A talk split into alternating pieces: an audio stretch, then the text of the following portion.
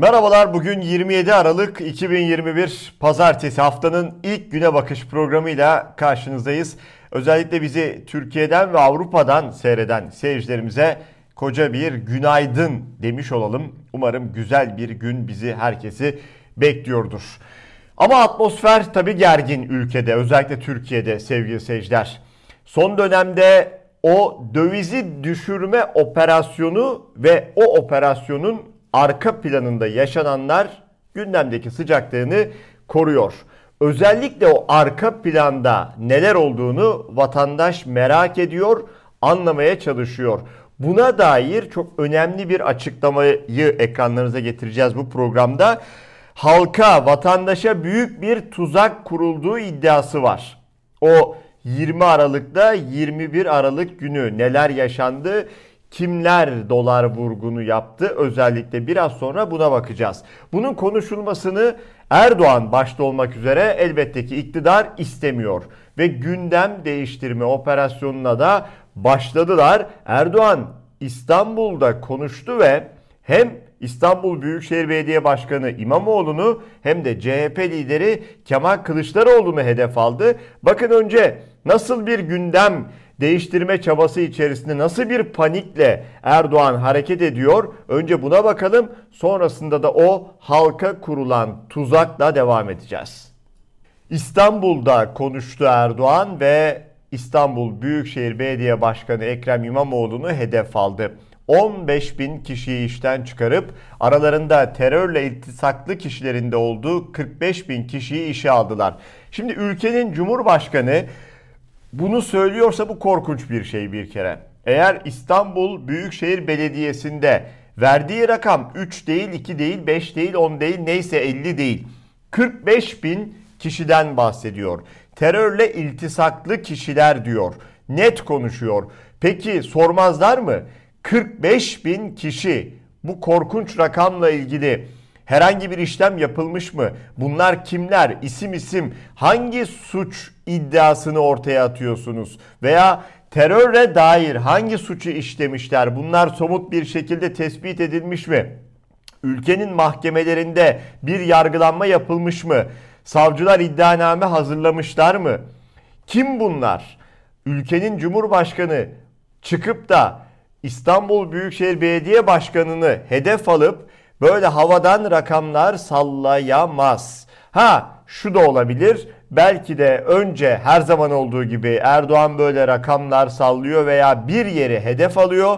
Sonrasında da elbette onun e, sözüm ona hukuki altyapısını da savcılar yapıyorlar. Gerekeni yapıyorlar. Yani emir telakki edip operasyonları başlatıyorlar. Acaba böyle bir süreç mi olacak? Tam da gündemi değiştirmek üzere. Tabi hemen bu açıklamanın ardından İstanbul Büyükşehir Belediye Başkanı Ekrem İmamoğlu sıcağı sıcağına sosyal medya hesabından bir açıklama yaptı. İki buçuk yılda yaptığımız yatırımlar ve hayata geçirdiğimiz projelerle İBB'de 21.500 kişiye istihdam sağladık. 2024'e kadar yeni yatırımlar ve projelerle Cumhurbaşkanımızın iddia ettiği rakamı yani 45 bin kişiyi İstanbul'a hizmet için istihdam etmek üzere var gücümüzle çalışacağız. Yani Ekrem İmamoğlu fazla da polemiğe girmeden çalışıyoruz. Biz görevimizi yapıyoruz, işimizi yapıyoruz mesajı verdi ama gereken cevabı da Erdoğan'a vermiş oldu. Tabii Kılıçdaroğlu'ndan da açıklama gecikmedi. Ey şahıs Şanlıurfa'ya önerdiğim enerji modelini önce trollerinle kapatmak istedin. Baktın olmuyor, kendin geldin. Bugün bir saat kürsüde beni anlatmışsın. Anlat anlat. Beni takip etmeye devam et. Tekrar ediyorum. Şanlıurfa'nın taşlık arazisinde güneş enerjisinden elektrik üretilir. Erdoğan'ın söylediklerine bakmayın. O önce konuşur, sonra dediklerimi aynen yapar asgari ücret, elektrik faturaları, emekliye ikramiye, 3600 ek göstergede yapacağı gibi. Şimdi de kadınları ve nafakayı konuşmaya başlamış. Koş Erdoğan koş. Sana daha neler yaptıracak bu Bay Kemal diyor CHP lideri Kılıçdaroğlu. Ve o vatandaşa büyük tuzak iddiası CHP'den geldi ve gerçekten çok çarpıcı. Finans piyasalarında vatandaşa büyük bir tuzak kuruldu.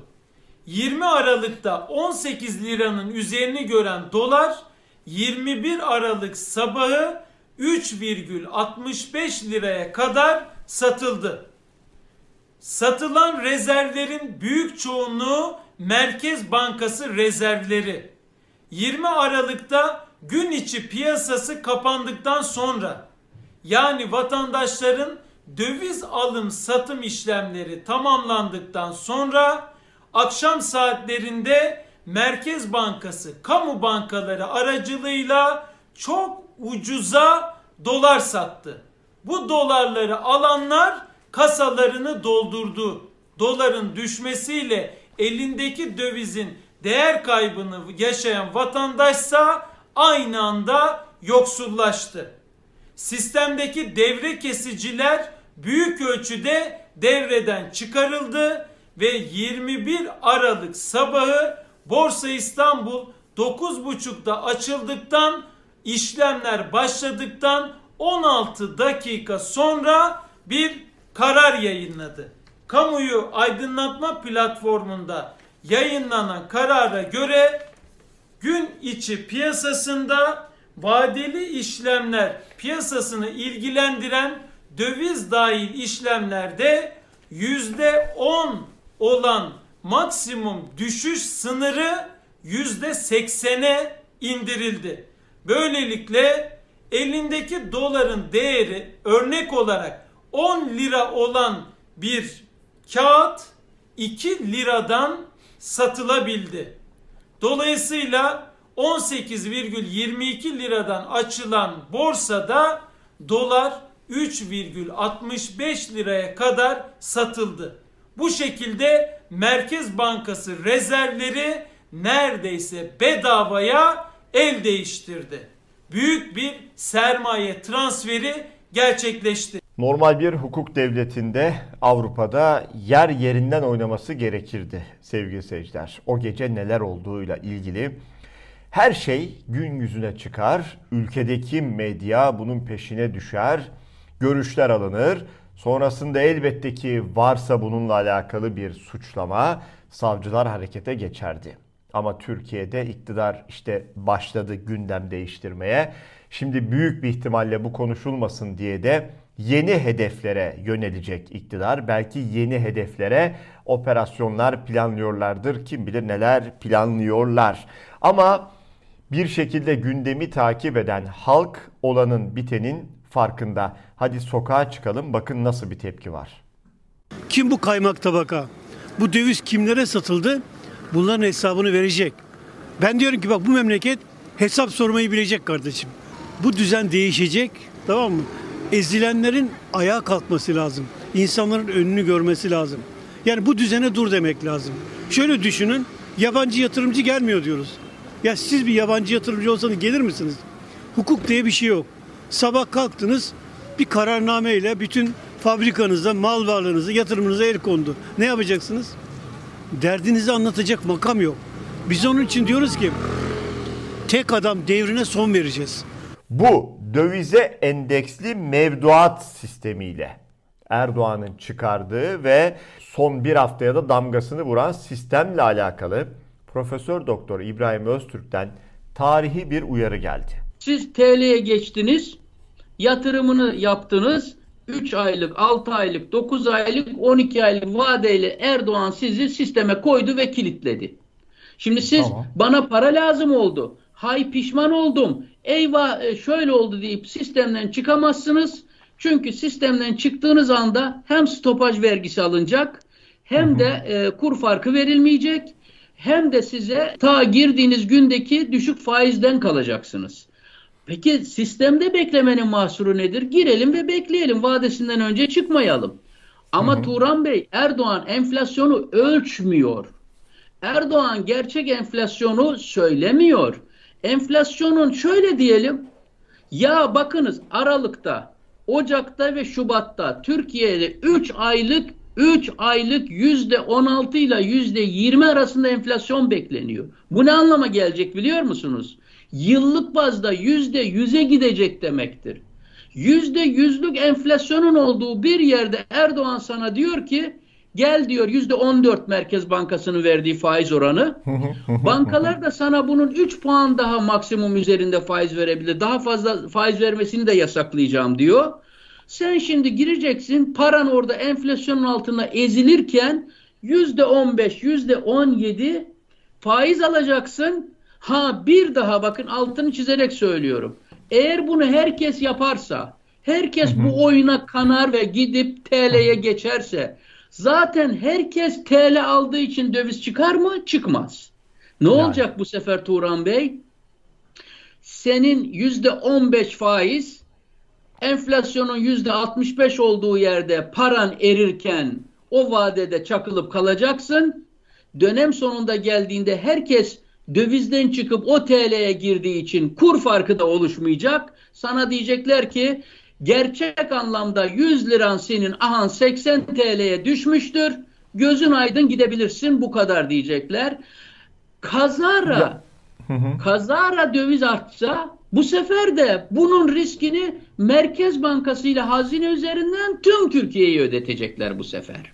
Dedik ya sevgili seyirciler, kesinlikle konuşulmasını, sorgulanmasını istemiyor iktidar ve başta Erdoğan. Ve bu biraz tartışılmaya başlandığında da bakın Erdoğan'ın o meşhur fetvacısı yine devreye girdi. Hayrettin Karaman sevgili seyirciler. Bu konu birazcık tartışılınca faiz konusu özellikle öne çıkınca Hayrettin Karaman ne söyledi? Örtülü faiz değil, bunun adı hibedir. Yani canınızı sıkmayın diyor, nasla masla kafanızda bulandırmayın diyor. Ben size fetvayı verdim diyor Hayrettin Karaman. Bazı hocalar devletin ödemesinin faiz olduğu kanaatindeler. Ben bu kanaatte değilim. Devletin ödemesi hibedir diyorum açıklaması geldi. Hayrettin Karaman'dan biliyorsunuz Hayrettin Karaman fetvalarıyla meşhur yani Erdoğan'ın istediği fetvaları çıkarmasıyla meşhur bir din adamı. Bir başka din adamından bir başka tuhaf açıklama Diyanet İşleri Başkanı Ali Erbaş'tan şu açıklama geldi ve sosyal medyada özellikle gündem oldu. Çok konuşuldu, çok tepki çekti. 11 yaşındaki arabaya biniyorum. Geçenlerde bozuldu, yolda kaldık. Korkumuzdan yeni araba alamıyoruz demiş. Ee, kendi derdinize düşünüp de üzülmeyin sevgili seyirciler. Bakın insanların Ali Erbaş'ın ne büyük dertleri var, ne büyük sıkıntıları var. Ne diyelim Allah başka dert vermesin diyelim Ali Erbaş'a. Ekonomiye dair en kısa, en öz, tek kelimelik açıklama Selahattin Demirtaş'tan geldi. Edirne cezaevindeki eski HDP eş genel başkanı Selahattin Demirtaş avukatları aracılığıyla Tele1'den Fırat Yeşilçınar'ın sorularını yanıtladı. Demirtaş ekonomik gelişmeleri tek kelimeyle özetler misiniz sorusuna dolandırıcılık yanıtını verdi. Evet Türkiye'deki ekonomik tablo, Türkiye'deki ekonomik kriz, Türkiye'deki bu yaşananların sorumlusu elbette ki iktidar ve ülkeyi yöneten AKP olduğu için e, sıradan normal seyrinde giden de bir kriz olmadığı için arka planında elbette ki hırsızlık, dolandırıcılık, soygun olduğu için herhalde bu tablo tek kelimeyle anca zaten böyle özetlenirdi. Yani dolandırıcılık. Bu haberle birlikte bugünün güne bakışını noktalıyoruz. Salı Türkiye saatiyle sabah 9'da yine Moonstar TV ekranlarında buluşmak üzere. Hoşçakalın.